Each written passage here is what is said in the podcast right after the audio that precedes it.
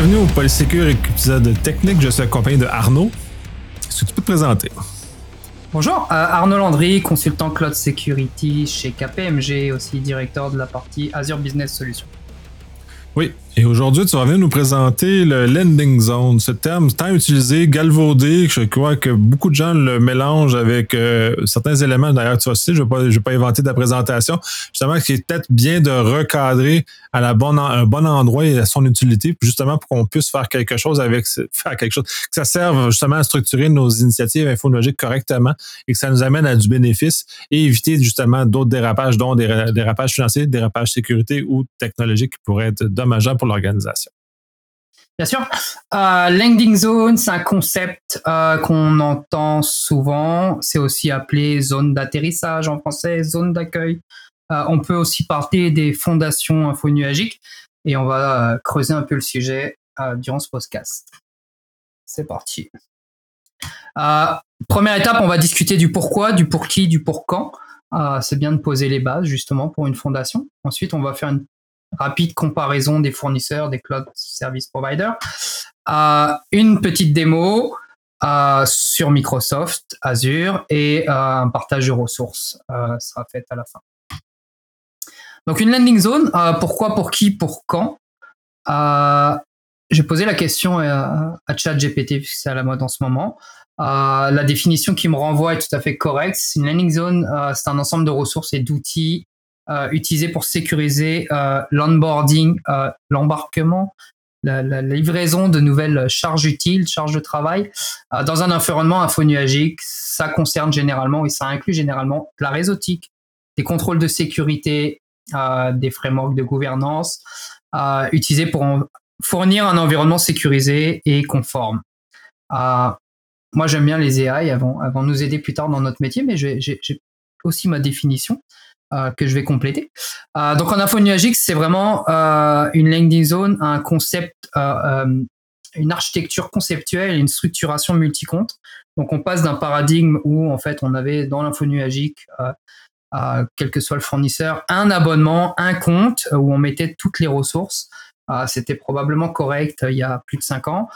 Aujourd'hui, on est vraiment dans du multi-compte et en fait, on veut que ça soit évolutif et sécuritaire. Euh, pour ça, en fait, avec une landing zone, on va focuser sur euh, des éléments tels que la gestion du réseau, la connectivité, la gestion des entités et des accès, et puis la mise en place d'une gouvernance euh, et l'organisation des ressources. une gouvernance qui n'est pas simplement basée sur des processus, mais aussi sur des implantations et des contrôles techniques. Élément important et pivot, on va dire, de ce modèle, c'est que ça favorise au maximum, j'ai au maximum, s'il y a toujours quelques petites exceptions, l'automatisation et le code d'infrastructure pour permettre une livraison rapide et sécuritaire de nouveaux environnements. Justement, euh, graduellement, on va rajouter de l'automatisation de la sécurité et euh, on va déployer plus vite tout en étant uniforme. Et en maîtrisant les coûts aussi. Mais il y a beaucoup de sujets, on va en discuter. une petite image qui vaut mille mots. Euh, ça peut amener plein de questions.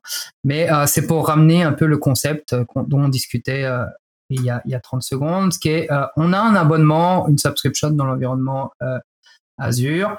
On passe à un modèle où on structure les abonnements et on organise, on place les éléments par fonctionnalité ou par géographie ou selon un certain modèle.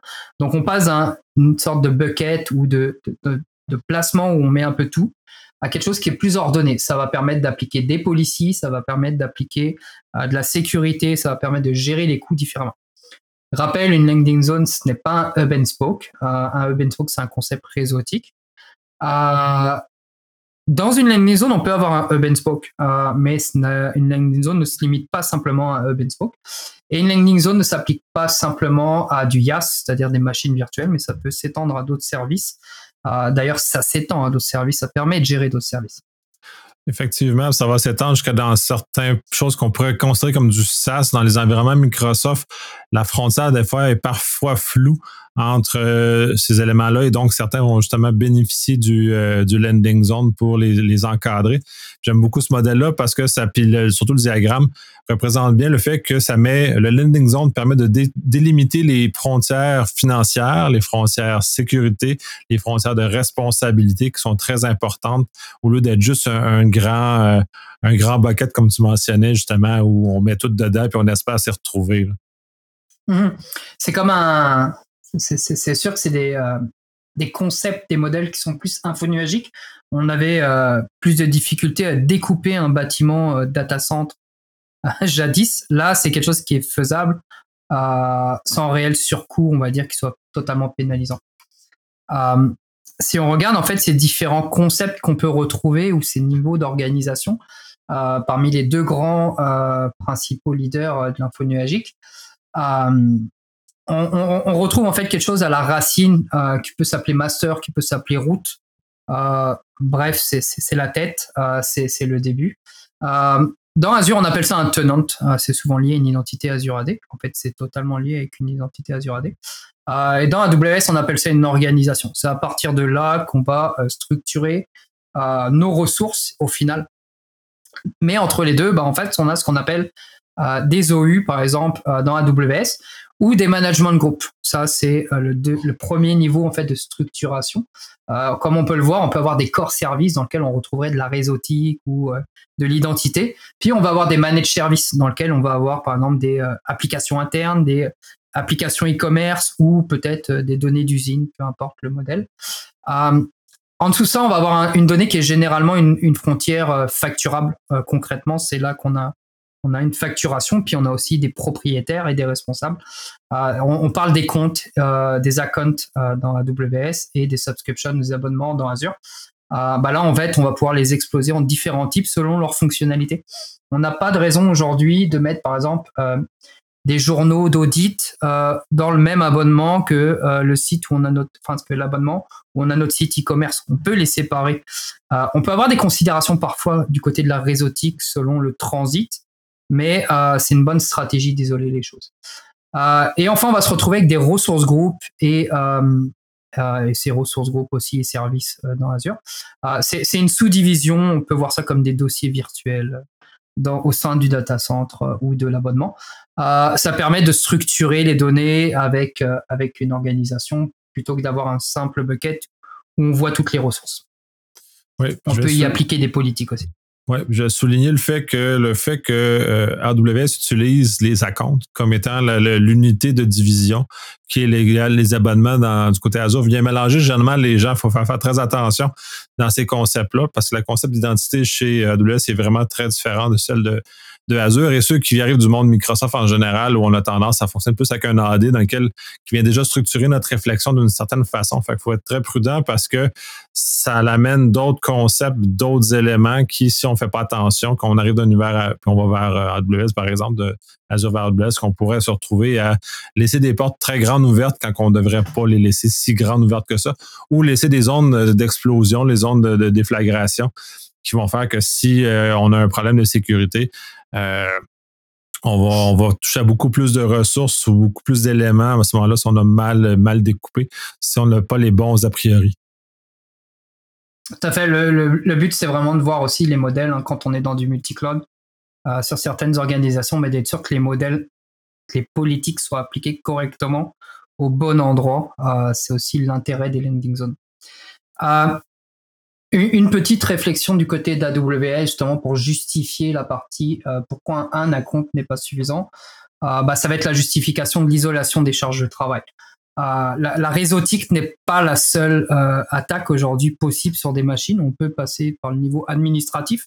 On peut détruire un, centre de données euh, Azure, en fait, un abonnement et tout son contenu sans avoir accès au réseau. En fait, si on arrive à usurper des accès, on peut avoir une isolation aussi des besoins de visibilité, de découverte. Forcément, pas forcément sur tout. Des fois, on peut l'avoir besoin. une isolation pour le rayon d'explosion dont on parlait, en fait, bah, ça peut être un rayon d'explosion, par exemple, euh, sur, une attaque. Si on segmente, on le sait très bien, ça permet de, freiner les attaques. Et puis surtout, en fait, on peut complètement isoler, par exemple, des environnements de dev test en ayant des politiques qui soient différentes et en leur interdisant toute connectivité vers le réseau, on va dire plus entreprise ou sur site. donc ça permet de, de, compartimenter les choses. et puis l'isolation de données et puis la récupération ou l'audit, par exemple, ça aussi c'est une justification. Sortir les journaux d'activités ou d'événements ça permet durant une attaque, pas à minima forcément de, la stopper, mais au moins de savoir ce qui se passe, ce qui s'est passé sans tout perdre. Si on met tout dans un abonnement et que l'attaquant peut tout détruire, notamment les journaux, bah, on va tout perdre et on ne saura pas ce qui s'est passé. Euh, donc potentiellement, ça va être beaucoup plus difficile de reconstruire. Au niveau des domaines, en fait, parce que c'est assez large euh, et on n'est pas obligé d'adresser tout, on verra plus tard dès le premier jour. Euh, les différents domaines qui sont inclus dans, une conception de landing zone, en fait, sont définis dans les Cloud Adoption Framework, qui sont aujourd'hui un peu le, document de référence chez les différents euh, fournisseurs infonuagiques, que ce soit AWS, Azure ou Google et même les autres. On, va retrouver des, des concepts tels que les agreements, justement pour la, livraison de subscription avec des ententes, des accords notamment financiers la partie gestion des identités et des accès, la partie organisation de ressources, ceci, ça parle généralement. Quand on tape landing zone, on trouve souvent ces arbres euh, qui structurent les ressources, mais on, voit que ça, c'est une base pour venir appliquer des politiques. Euh, la gouvernance, la facturation, bien évidemment. Euh, la partie continuité, la sécurité et conformité. Conformité, que ce soit en mode audit, évaluation, mais aussi en mode correction, voire en mode préventif la, topologie réseau et la connectivité, bien sûr, la connectivité que ce soit vers potentiellement d'autres clouds euh, ou vers des services privés ou vers des services on-prem, puisque en fait, euh, l'info nuagique n'a pas, euh, dans 100% des cas, remplacé les sursites. Au contraire, c'est une extension. à la partie gestion, opération, automatisation, très important, et IAC. la partie incident response aussi, ça peut permettre de se préparer à la réponse à un incident la gestion des secrets qui est souvent assez douloureux, euh, que ce soit euh, pour le déploiement des ressources ou peu importe euh, les, types d'utilisation. Puis la partie activity log et event, qui elle aussi est généralement dans un abonnement, un compte séparé justement pour pouvoir avoir une fonction bien précise auprès des équipes. Ça, c'est un petit diagramme qui représente un peu ces, design areas, on va dire ces, compartiments de responsabilité Selon Microsoft, comme on peut le voir, en fait, euh, ici, en fait, on a des Enterprise Agreement Roles.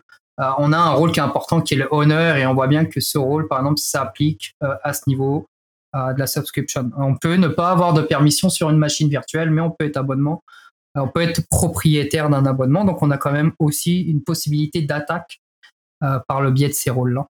Donc les landing zones viennent en explosant justement différents abonnements, limiter aussi ces impacts. Ça, c'est d'autres aspects aussi qu'une landing zone peut ou doit prendre en charge, ça dépend du niveau de maturité. Euh, bah, on parle de centralisation des journaux, par exemple. Euh, ça simplifie aussi la corrélation et l'identification d'événements. On parle de euh, Detective and Preventive Security Solution. Guardrail, c'est un terme très AWS, mais qui tend à se standardiser dans le marché. Guardrail, les garde-fous pour corriger une situation ou pour interdire une erreur. Euh, c'est pas parce qu'on fait de l'IAC qu'on va pas faire d'erreur. On peut faire des buckets S3 publics. Euh, ça reste que c'est correct en termes d'IAC, mais c'est pas une bonne pratique. Euh, bah ces, politiques-là permettent de gérer ça, tant au niveau du CSP que parfois des fois au niveau du pipeline. la partie réseautique, on parle aussi d'ingress ou de egress, ça c'est aussi très important. Inspection, des fois ça peut faire lever les sourcils lorsqu'on parle d'analyser tout le trafic sortant et de, bien contrôler ce qui sort. Euh, mais le trafic sortant, que ça soit purement réseautique ou que ça soit protocolaire au niveau de DNS par exemple, pour avoir une meilleure compréhension, bah, si on, design correctement l'infrastructure, euh, on est en capable de mettre des, emplacements d'écoute euh, et être restrictif, puis typiquement répondre à la question est-ce qu'on a bien bloqué l'accès réseautique vers tel tel tel domaine ou vers telle telle région? Ce qui est complémentaire avec l'identité. Bref, euh, ça c'est d'autres éléments qu'une landing zone peut et vient mettre en place. Euh, comme je disais, un élément qui n'est pas forcément euh, anecdotique, c'est la partie facturation. une bonne organisation, une bonne structuration, ça permet de simplifier la facturation plutôt que d'avoir toutes nos ressources dans un bucket et puis ensuite devoir faire des queries dans tous les sens, que ce soit du Python ou du PowerShell pour essayer de faire de la ventilation des coûts. Euh, lorsqu'on a quelque chose qui est un peu plus cadré, euh, bah, ça permet d'avoir au moins des facturations qui font un peu plus de sens par rapport à l'activité. Alors, euh, une landing zone, ça se déploie, mais ça se planifie en fait, et donc on est un peu comme des phases du cycle de vie d'un logiciel. c'est des phrases que j'ai reprises sur un site, j'ai oublié son nom. mais ce qui est intéressant, c'est qu'on parle de la conception jusqu'à la partie opération. Donc le, le D0, généralement, c'est la partie qui peut être considéré comme Boeing, mais c'est essentiel, c'est la fondation, c'est la conception. Euh, on n'est pas forcément encore dans le déploiement. Euh, c'est une phase qui peut être dangereuse euh, parce qu'il faut pas s'y perdre. il faut pas aller trop vite non plus, il faut trouver l'équilibre. la partie 1, le Day 1, c'est vraiment là où on est créatif, où on commence à déployer la landing zone, où on a l'application, la livraison des plateformes services. Ça dépend des cas, ça dépend des besoins de l'organisation, ça dépend de ses premiers use cases. Euh, donc c'est là où on va adresser les composantes telles que l'identité, le management, la connectivity si, si nécessaire. Et puis enfin l'activation des landing zones, là où on va déposer en fait nos workloads. Euh, différents modèles aussi, là c'est des phases de discussion hein, qui peuvent être à voir. Euh, ça peut être géographique, ça peut être par département, ça peut être par, par palier, ça peut être... Ça dépend de la créativité et du modèle de l'entreprise. Et puis le day 2, qui est la phase qui n'est pas forcément une finalité, euh, qui est un daily operation, donc c'est le quotidien. Euh, mais ça, ça va être aussi une itération qui va revenir en continu, puisqu'il y a toujours des phases d'amélioration où on va revenir réaméliorer ou redesigner certains composants de la landing zone, parce que, euh, par exemple, on rachète une organisation, ou parce qu'il y a des nouveaux services qui sont disponibles dans le cloud provider, ou parce qu'on a une nouvelle activité, par exemple.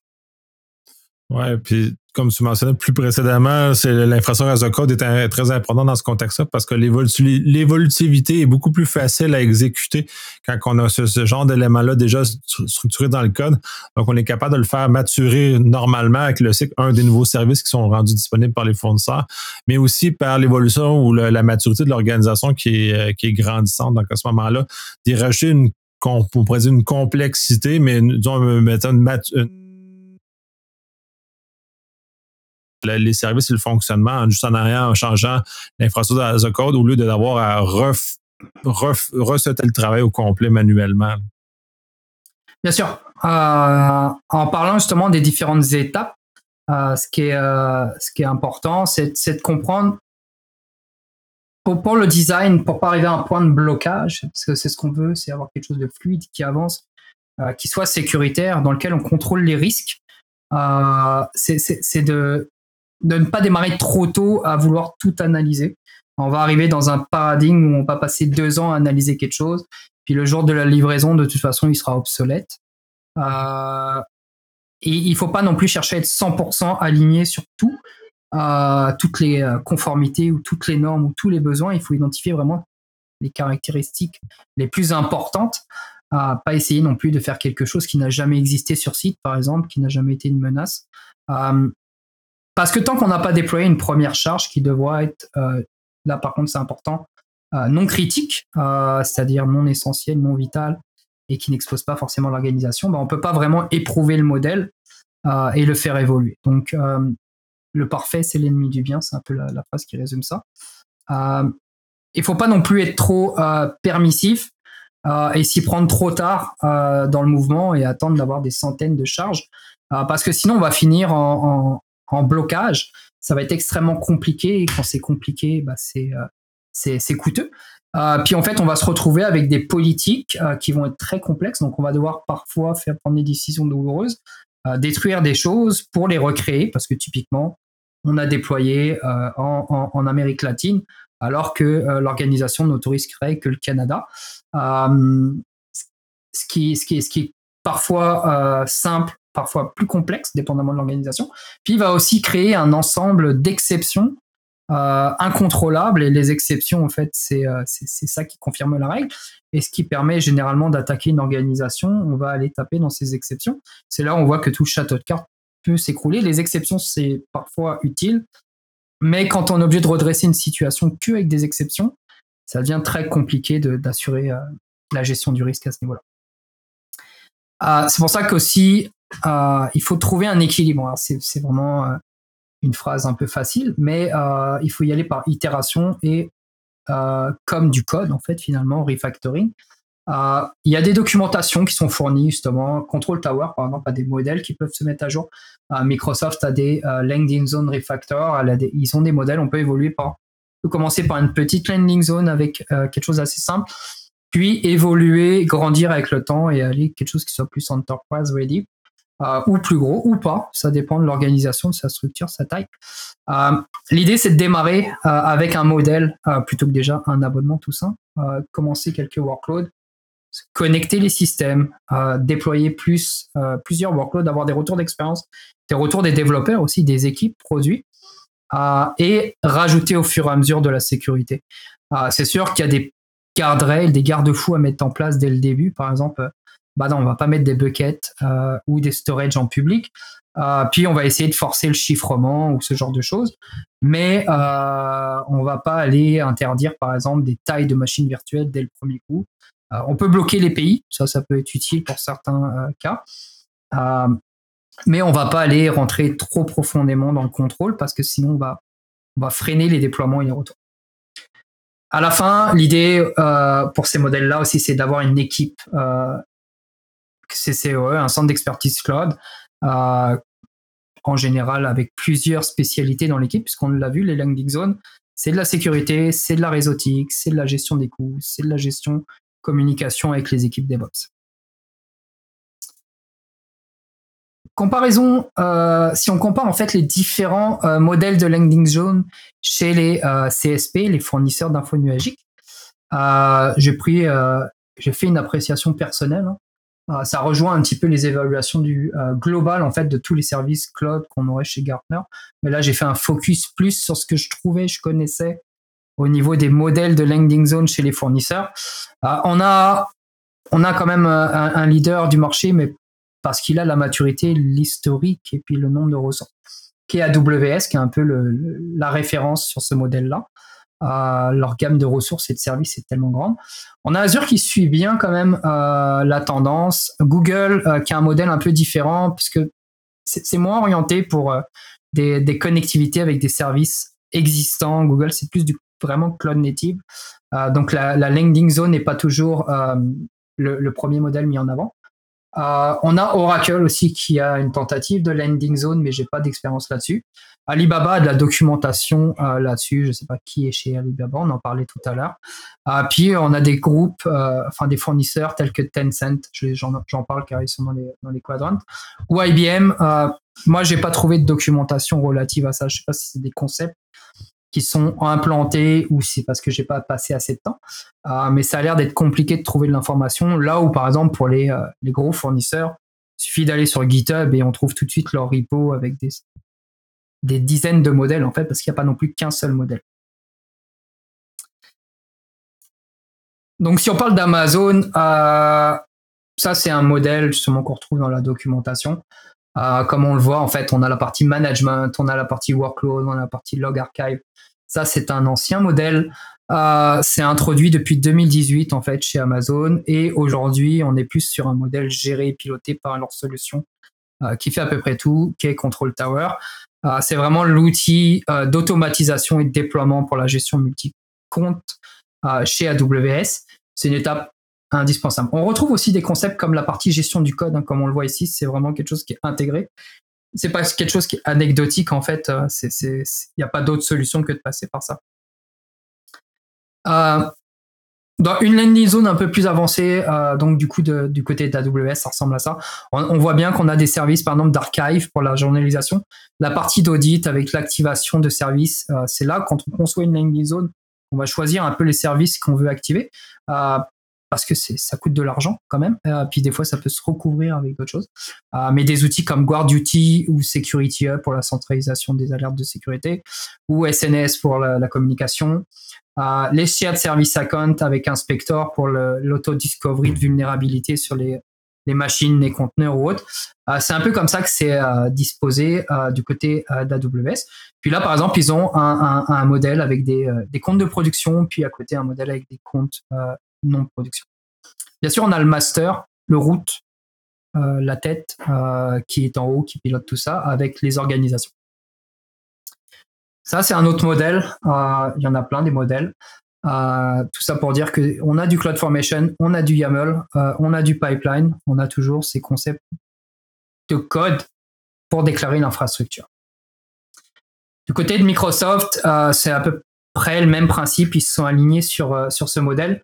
Là, on a une petite animation qui nous montre un peu que euh, bah, une zone, c'est évolutif, c'est pas du marbre gravé pour toujours ou un diamant plutôt. On, peut rajouter des fonctionnalités, on peut la faire croître. L'idée, c'est toujours garder le contrôle sur la gouvernance, la sécurité et les éléments. Microsoft a un concept de zone accélérateur qui permet vraiment rapidement d'énabler toute une structure euh, dans un environnement existant et ensuite de faire progressivement la migration si on avait des charges existantes ou euh, simplement bah, de commencer à migrer. Euh, ça, c'est un modèle assez simple. Par exemple, pour démarrer, on parle toujours de deux abonnements ou deux comptes. On parlait de multi-compte tout à l'heure. Bah, la base, c'est minimalement deux. On a un abonnement de management où on se retrouve avec un peu de storage pour de l'archive des journaux et de la partie log analytique pour les journaux. Et de l'autre côté, on a une landing zone où on aurait des applications et une partie euh, probablement réseautique. Si on a un modèle encore plus avancé, ben, on pourrait avoir par exemple tout ce qui est partie management, donc les log analytics pour les journaux, une partie réseautique, connectivité, firewall, euh, isolé, et une partie, euh, parce qu'on est dans l'environnement Microsoft, domain controller. C'est pas forcément ma préférée, mais ça existe encore. Euh, et on peut séparer par exemple des, abonnements qui seraient corpo, pas forcément exposés Internet, puis d'autres abonnements qui, eux, auraient vocation probablement, par exemple, à être sur Internet comme un site e-commerce.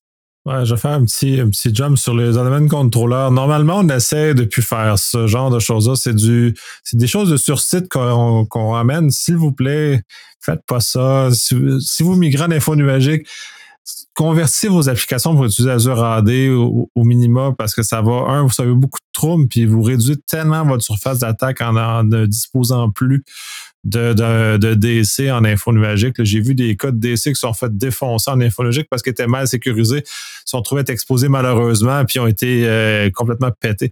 Et ils pètent le DC de l'organisation en même temps. Fait que ça, c'est là, ça devient très, très dommageable. Donc, euh, si on peut s'éviter ce, ce, ce problème-là, euh, vaut mieux se l'éviter. C'est, certain qu'un, qu'un domaine contrôleur, qui soit sur site ou dans le cloud, il a toujours les mêmes failles. Euh, les mêmes vecteurs d'attaque, on, va essayer de les protéger le plus possible si on n'a pas le choix. Euh, c'est une réalité, hein, c'est souvent aussi le, point d'identité pour de nombreuses organisations avec la synchronisation avec Azure AD. donc, euh, ça reste une porte d'entrée. et idéalement, c'est certain qu'il vaut mieux avoir un système où on n'a pas forcément d'identité locale de ce type-là et on part suite sur des protocoles modernes en utilisant des sources d'identité, que ce soit Azure AD, Okta ou peu importe. Euh, là, on est sur un modèle, ce qu'on appelle plus l'enterprise euh, scale, où, Microsoft, en fait, justement, bah, structure. On retrouve les fameuses plateformes Identity Management Connectivity, un peu comme, euh, comme dans AWS. puis les landing zones, bah, là, ils les, ils les ont fait, par exemple, par applicatif. on parle de SAP, on parle de Corp ou d'Online, un peu encore pareil que AWS. ce qui peut être intéressant, c'est un decommission ou un sandbox. Sandbox, comme ça, on peut contrôler, encadrer les sandbox, euh, les, les, bacs à sable d'expérimentation. Puis on peut mettre des politiques euh, de gestion des coûts, par exemple. C'est-à-dire c'est 200 dollars, pas plus, euh, où on a des alertes. Et ça, c'est toujours intéressant plutôt que d'avoir des, plutôt que de dire toujours non pour des, des environnements d'expérimentation ou de dire oui, mais pas contrôler les coûts. Bah là, on peut le faire de façon encadrée avec une certaine limitation des coûts, une certaine limitation de ce qu'on peut faire dedans. Euh, mais ça ne peut pas nuire à la production euh, de l'organisation. Donc ça, c'est un peu le modèle. Comme on le voit, les sandbox ici sont isolés. Ici, on aurait des landing zones où on aurait du peering en fait pour passer vers un environnement de, centralisation réseautique.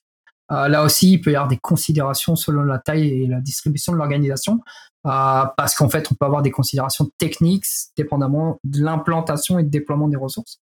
on ne s'amuse pas à faire du peering comme ça sans impact économique ou sur la performance entre, on va dire, le Japon et Vancouver ou euh, Vancouver et, euh, et Zurich. il commence à y avoir des considérations des designs à réfléchir à ce niveau-là.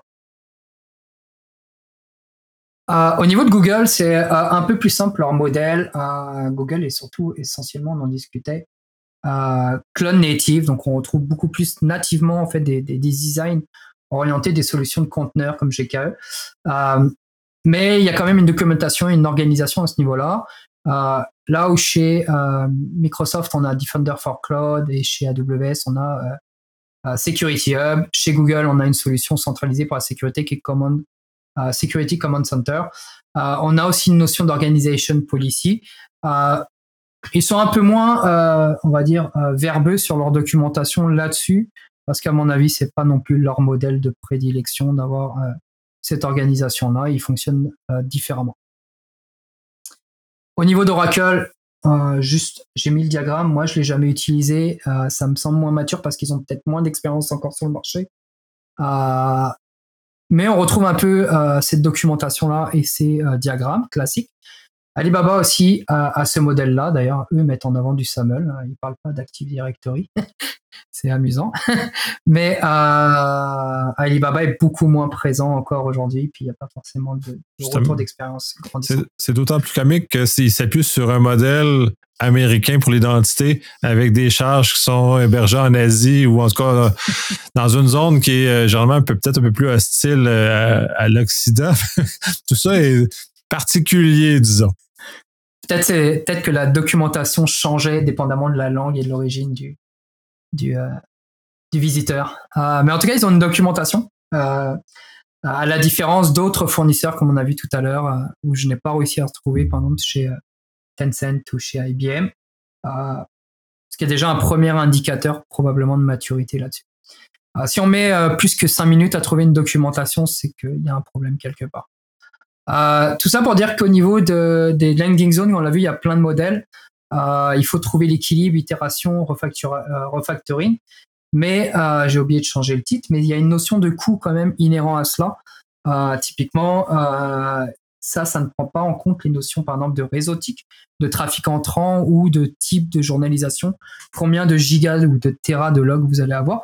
Mais de base, en fait, vous allez avoir un certain nombre de frais fixes lorsque vous déployez une landing zone, que ce soit sur AWS ou Azure. Ça, c'est des coûts à titre indicatif, hein, mais euh, bien sûr, il y a des calculateurs, il y a des simulations à faire. Euh, un peu plus euh, clair du côté d'AWS, un peu plus compliqué ou différent, on va dire, du côté d'Azure, où il faut aller sur le calculateur. et donc, il faut faire soi-même le calcul, alors qu'à AWS, lorsqu'on a les, les packages CloudFormation Accelerator, enfin pour la landing zone, nous disent tout de suite combien ça va coûter. on parle de 500 dollars du côté de AWS. Euh, pour toute la partie, on va dire KMS, config et CloudTrail. Et on parle d'à peu près 500 dollars aussi. J'ai essayé de refaire à peu près le même niveau. Euh, du côté d'Azure pour les parties Sentinel, Storage. Bien sûr, ça ne comprend pas, par exemple, des ingestions de logs de 100 gigas et plus, par exemple. Euh, ça ne comprend pas, par exemple, non plus la partie firewall qui peut coûter plusieurs 1700, 2000 dollars, je vois quelque chose comme ça chez Azure. La DDoS Protection qui peut être activée par défaut lorsqu'on fait un accélérateur, on parle de quand même 4000 dollars dans Azure. Donc ça c'est les basics, ça dépend un peu après euh, ce qu'on va faire. Correct jusque-là? Tout va bien jusque-là. J'ai pas été vérifié chez les autres, mais euh, ça doit être à peu près les mêmes ordres, euh, grandeur de, de coûts. Euh, au niveau des mots, donc ça serait essentiellement sur Azure. Pour rappel, bah, c'est un peu le comment aussi en fait, puisqu'on parle beaucoup de, de solutions. on était dans le concept. Bah, comment ça se déploie? Bah, Manuellement, hein, ça peut se faire par le portail ou par le script. faut pas le faire. on peut le faire par deux portails, mais ça, peut être amusant à faire euh, dans, un lab ou euh, juste pour aller fouiller, pour aller voir. Mais en fait, on fait pas un déploiement à ce niveau-là parce qu'on va casser toute la dynamique d'évolution qu'on pourrait avoir par la suite, justement, de pipeline. Et donc, c'est peut-être plus pour une démo qu'on peut s'amuser à faire ça ou pour aller fouiller, pour voir. Euh, mais en fait, il faut globalement éviter les portails dans les solutions infonuagiques.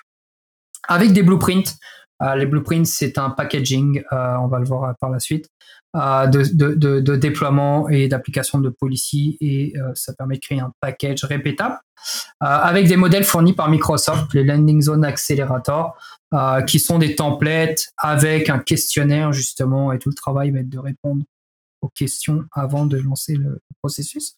Et puis on peut le faire aussi en, infrastructure par le code avec du Bicep, qui est le Azure Resource Manager nouvelle version, on va dire, ou du Terraform, il y a aussi un projet là-dessus. la différence qu'il va y avoir avec les accélérateurs, c'est que on va être capable d'être très granulaire avec du bicep parce qu'on va utiliser ces modules, puis on va pouvoir voir ce qu'on, bah, très précisément ce qu'on veut déployer. Euh, c'est très bien sur le moyen long terme. C'est peut-être un peu plus long si on veut démarrer. L'accélérateur est préconisé à ce niveau. Euh, au niveau des blueprints, euh, je mets quelques informations. En fait, les blueprints, ça, inclut de la partie airbag, de la partie définition des policies.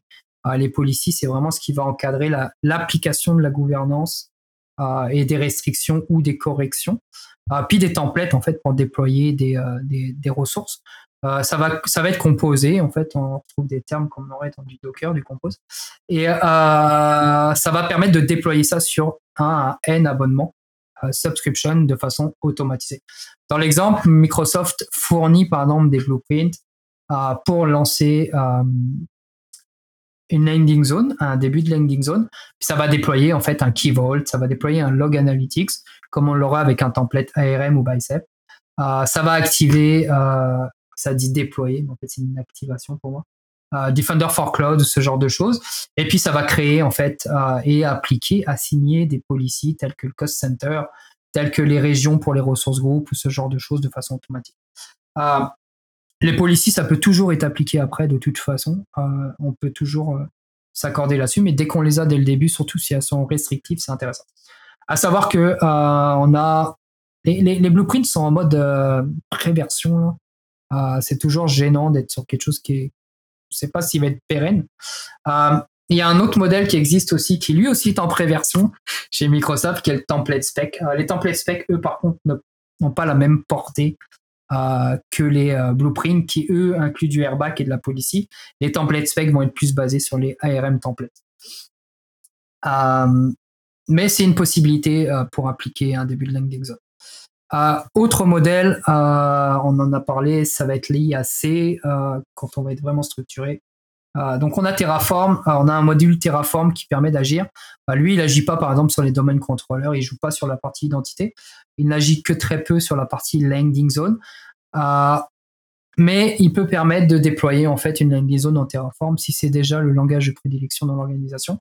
Euh, il peut créer des management groups, il peut créer certaines ressources euh, et il peut structurer ça. On a sinon la partie bicep qui en fait va faire à peu près près tout, comme on peut le voir. Donc la création, la gestion des managements, la définition, l'application, l'assignment du airbag. OK. Et enfin, on a le euh, Landing Zone Accelerator qui euh, est un plan plate euh, pour déployer rapidement, qui est basé aussi sur du ARM et un ensemble de scripts qui permettent en fait de déployer dans un environnement existant ou tout neuf en fait, peu importe. une landing zone. Rappel, une landing zone, cette solution par exemple, ça vous rend pas conforme, ça crée une fondation. Hein. Y, a, une fois que la landing zone est déployée, le travail n'est pas terminé. Il y a toujours des choses à rajouter. C'est euh, une première itération par rapport à ce qu'on s'attend. Euh, puis il y a toujours des choses à réévaluer. Lorsqu'on voit par exemple qu'on a des non-conformités, bah, on peut venir les corriger en mettant des, mesures restrictives, correctives et de détection. En fait, il faut toujours commencer par là. Euh, mais c'est une première étape. pour cette partie-là, ce que je vais faire, c'est Hop. Ok, euh, je vais juste vous montrer déjà euh, ce que ça donne, un exemple euh, que j'ai déployé dans mon organisation du test, qui était une landing zone. Donc en fait, des management groups, c'est des ressources au niveau d'Azure. mes subscriptions sont déjà créées en fait. Donc typiquement, j'en ai une qui est positionnée ici, puis j'en ai une qui s'appelait connectivity, puis une qui s'appelait management. Au niveau du déploiement pour les accélérateurs, en fait, il y a un projet GitHub euh, chez Microsoft qui s'appelle Enterprise Scale. Tout ça pour dire qu'on a un environnement euh, avec une racine euh, dans lequel j'ai des management groups où j'ai déjà positionné des subscriptions, mais j'aurais pu ne pas le faire. L'accélérateur peut le faire pour vous. je vais juste vous montrer cette partie-là. Donc on a un, on a un, fameux projet GitHub chez Microsoft qui permet en fait d'avoir les ressources à ce niveau-là.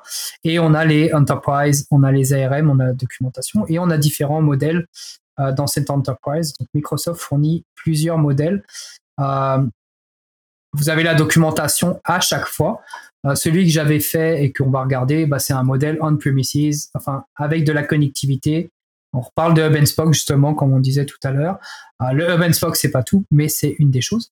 Euh, pour petite entreprise, ensuite, euh, on a directement un launcher du côté de Microsoft qui permet de travailler justement pour faire ce déploiement. Lorsqu'on va sur ce launcher, C'est là où le travail de préparation est à faire. on peut retrouver un peu notre directory, on veut faire ça, la région où on va pouvoir travailler. On a un template aussi en fait Hop là, je vais aller voir. Ah, il me ramène sur ça. C'est pas exactement celui-là que je voulais voir. Edit template. Hop là. Donc on se retrouve avec du template ARM où Microsoft en fait fournit euh, a déjà travaillé justement sur cette partie euh, déploiement de ressources. Euh, on pourrait faire le sien en bicep, c'est la même chose. On peut récupérer le template, bien évidemment, on peut le télécharger. L'avantage de l'accélérateur, c'est que lui va nous poser les questions, puis on va setter automatiquement les variables. Et euh, c'est une opération assez rapide à ce niveau-là. On peut avoir un management group euh, préfixe. Ça, ça va être euh, en fait le, nom qu'on va donner à cette, cette structure. ce qu'on voit là, c'est un management group, mais au-dessus, en fait, il y a la racine. On pourrait très bien avoir plusieurs landing zones dans une organisation. Hein. une très grande organisation qui aurait des activités différentes pourrait avoir des structures d'organisation différentes. Tout ça réuni sous un même tenant. Encore là, il y a des avantages, des inconvénients, euh, mais ça serait possible. Euh, si on l'appelait par exemple test ou démo, mon clavier ne veut plus fonctionner. Hop là, je m'arrêterai pas juste à cette erreur. Et c'est à partir de là, en fait, où on va voir tous les composants de la landing zone automatiquement qu'on veut déployer. Log Analytic Workspace, il n'y a pas vraiment de discussion à avoir, c'est le composant de journalisation qu'on utilise dans Azure. Si on n'en veut pas, il vaut peut-être mieux euh, reconsidérer le fait d'aller dans Azure. C'est un composant essentiel comme du Cloud Trail dans AWS. On, ne négocie pas trop avec cette partie-là. Euh, c'est pour ça que c'est marqué recommanded. Ce qui va être important, c'est de déterminer par rapport aux politiques le nombre de jours. Euh, il va falloir choisir une subscription, par exemple, où on va mettre euh, la partie plateforme. Par exemple, moi, la mienne, on va dire que ça va être management. parce que là, on peut récupérer des, abonnements existants. Généralement, quand on crée une, landing zone, on parle d'abonnements fraîchement déployés, fraîchement créés. Là aussi, avec AsOps, il est possible de les automatiser, ces créations-là. Mais là, on est plus dans la livraison d'abonnements. Pour la landing zone, euh, on peut le créer à la rigueur depuis le portail et ensuite faire l'association à ce niveau-là. Euh, ces parties-là, ensuite, c'est toutes les fonctionnalités qu'on peut regarder, euh, savoir si c'est des choses qu'on veut déployer. c'est sûr que si on ne fait pas de SQL, bah, on n'a pas besoin de le déployer. c'est tout ça, c'est recommandé ou optionnel, ça dépend. Il y, a, des notions de coût. C'est cette partie-là qui est analysée. Là, l'accélérateur, lui, va juste le faire. La partie Defender for Cloud, là, c'est Azure Defender c'est pareil, c'est l'outil intégré qui fait notamment CSPM du côté d'Azure. Euh, on peut en choisir un autre, mais c'est fortement recommandé en général d'utiliser euh, l'outil du cloud provider comme on veut utiliser du Security Hub ou du inspecteur dans AWS. Sentinel, euh, là c'est pareil, il y a des coûts, c'est le SIMSOR. Donc ça c'est pour la partie plateforme. La partie connectivity, bah, c'est là où vous allez pouvoir, par exemple, euh, définir votre premier réseau. Euh, la partie DDoS, si vous voulez payer 4000 dollars d'un coup dans votre lab, je vous, conseille de ne pas cliquer sur Yes. Là, c'est pour votre partie connectivité. Donc, comme vous pouvez le voir, bah, en fait, Microsoft considère que vous êtes sur un modèle où vous allez en fait avoir un, hub de connectivité avec du VPN. Donc, faut vous protéger contre les attaques DDoS et on vous met un firewall par défaut, moi, j'étais en eau, hein, euh, parce qu'en fait, je partais d'un modèle où j'avais pas forcément cette connectivité-là. Et ensuite, il y a la partie landing zone, qui est vraiment l'abonnement où vous allez avoir euh, vos premières workloads, mais vous pouvez en avoir plusieurs. Euh, et c'est la structure. C'est là où vous pouvez, par exemple, appliquer des politiques dans landing zone. Bah, par exemple, pour interdire le RDP depuis Internet. Quoi qu'il arrive, le RDP ne sera pas possible. C'est généralement une bonne pratique. Hein. La même chose s'applique normalement pour le SSH. Je ne le vois pas bah, faut créer la politique SSH typiquement en day2. Euh, operation. Euh, la prévention d'IP forwarding, on n'est pas censé d'avoir d'IP forwarding dans une landing zone puisqu'on a un hub de connectivité. on n'est pas censé passer par là. Ça, c'est un ensemble d'éléments qui sont à déployer. Donc là aussi, on peut choisir euh, d'appliquer ça, par exemple, sur un abonnement. Moi, je le ferai, par exemple, sur mon abonnement ici. Euh, comme pour tout template ARM, euh, il y a une validation. Dans la partie connectivity, il lui manquait quelque chose. Il faut que je lui dise non. là. Là, on va pas le déployer parce que ça peut mettre du temps. Juste montrer le résultat.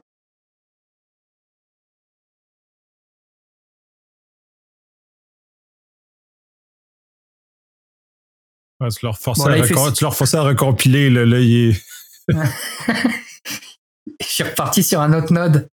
Il aime pas ça. Théoriquement, c'est censé passer. Théoriquement, quand c'est de l'IAC qui l'a validé, il est censé fonctionner. Il y a toujours des réalités. En fait, des fois, l'IAC vous dit que tout est correct, hein, même en Terraform. Puis quand vous appliquez, en fait, il peut y avoir des erreurs. Là, il a, pas, il a validé la, la, compilation, on va dire, ou la validité. On a un petit résumé un peu des fonctionnalités. Et puis c'est tout. Une fois que ça va être créé, en fait, euh, comme on peut le voir par exemple dans un plateforme euh, management, on va se retrouver avec un certain nombre de ressources qui ont été automatiquement configurées. Puis on va avoir des solutions Log Analytic Workspace. On va avoir un compte d'Azure Automation qui va être provisionné. Et on va avoir un ensemble de policies aussi qui sont appliquées. Hop là. Qui nous permettent par exemple d'appliquer ou de déployer des diagnostic settings euh, sur nos ressources euh, ou d'appliquer, euh, de déployer et d'activer automatiquement des, ressources Defender for Cloud. Donc là, en fait, on a la garantie que quand on va créer un nouvel abonnement pour un nouveau produit dans la landing zone, application Core ou online, tout dépendamment du programme qu'on aura défini, bah en fait, on va avoir un ensemble de airbags, de policy, de gestion des coûts qui va avoir été créé. Est-ce que si je retourne là, ça fonctionne C'est ça. Euh, c'était un peu tout pour la partie démo accélérateur. Euh, on a des modèles plus gros, comme vous pouvez le voir. Bah, si quelqu'un veut s'amuser ou se tester à ça, en fait, il suffit simplement de, de regarder un peu les questions qui vont être à mettre. Microsoft fournit aussi, par exemple, c'est à peu près pareil du côté d'AWS, des partenaires qui peuvent aider à ces déploiements. Ils fournissent aussi des programmes de mise en place. Généralement, ils appellent ça fondation. Euh, ça s'étale sur plusieurs semaines, mais le time bomb ou le time box euh, pour être sûr que ce soit pas quelque chose qui soit. Euh, c'est pas un projet d'un an hein, pour, créer et déployer ça. Au niveau des ressources, je te partagerai ça, mais il y a des vidéos intéressantes du côté de Microsoft, la développeur, parce que bah ouais, on est sur un système euh, avec du code. Euh, donc on a de quoi en biceps qui est partagé, qui est très intéressant avec les options qui sont alignées avec le CAF. Euh, on peut aussi avoir des review assessments pour se poser des questions et voir si notre alignement est correct par rapport à ce qu'on devrait faire par rapport au CAF. et du côté d'AWS, on a aussi des, des channels intéressantes sur YouTube. Peut-être sur Twitch, mais je n'ai pas été regardé. Euh, concernant Control Tower et euh, bah, notamment le fait d'onboarder euh, du Control Tower avec des, organisations existantes parce que c'est jamais c'est pas quelque chose qui se fait et c'est terminé, fallait fallait pas rater le train. On peut rattraper la situation en déployant ça à côté et en faisant les systèmes de migration. Et très important du côté d'AWS, bah, c'est l'implementation guide qui est euh, pour l'accélérateur. Et puis même au-delà de, rattraper, euh, ça évolue tout le temps, ces choses-là, c'est vivant, donc on doit les maintenir, on doit les, réactualiser assez régulièrement pour faire suite justement à l'évolution des différents fournisseurs et finalement l'augmentation de richesse de, de ce qu'on offre et la maturité de l'organisation justement pour mettre des nouveaux guardrails, mettre des nouvelles mhm. préoccupations, des, nouvelles, des nouveaux éléments normatifs. Là. On fait juste regarder le changement législatif au Québec euh, va devoir changer un certain nombre de choses. Donc, il y a des préoccupations qui devront, vont se refléter nécessairement dans ces éléments-là qui devront évoluer euh, en conséquence. Notamment les, euh, cette vidéo qui parle de l'update vers la Landing Zone 3. On a des updates justement avec des ajouts, des fonctionnalités nouvelles. Euh, ça peut découler soit des bonnes pratiques, soit des cadres législatifs, comme tu le disais, ou, autre. Et ça fait le tour. Euh, merci énormément. Euh, très intéressant, très bon tour. Justement, ça nous permet justement de recadrer ça aux bons endroits. Puis j'ai l'impression que ça va aider à guider les gens à faire des choix plus éclairés euh, à ce niveau-là. Bah, j'espère. J'espère bien.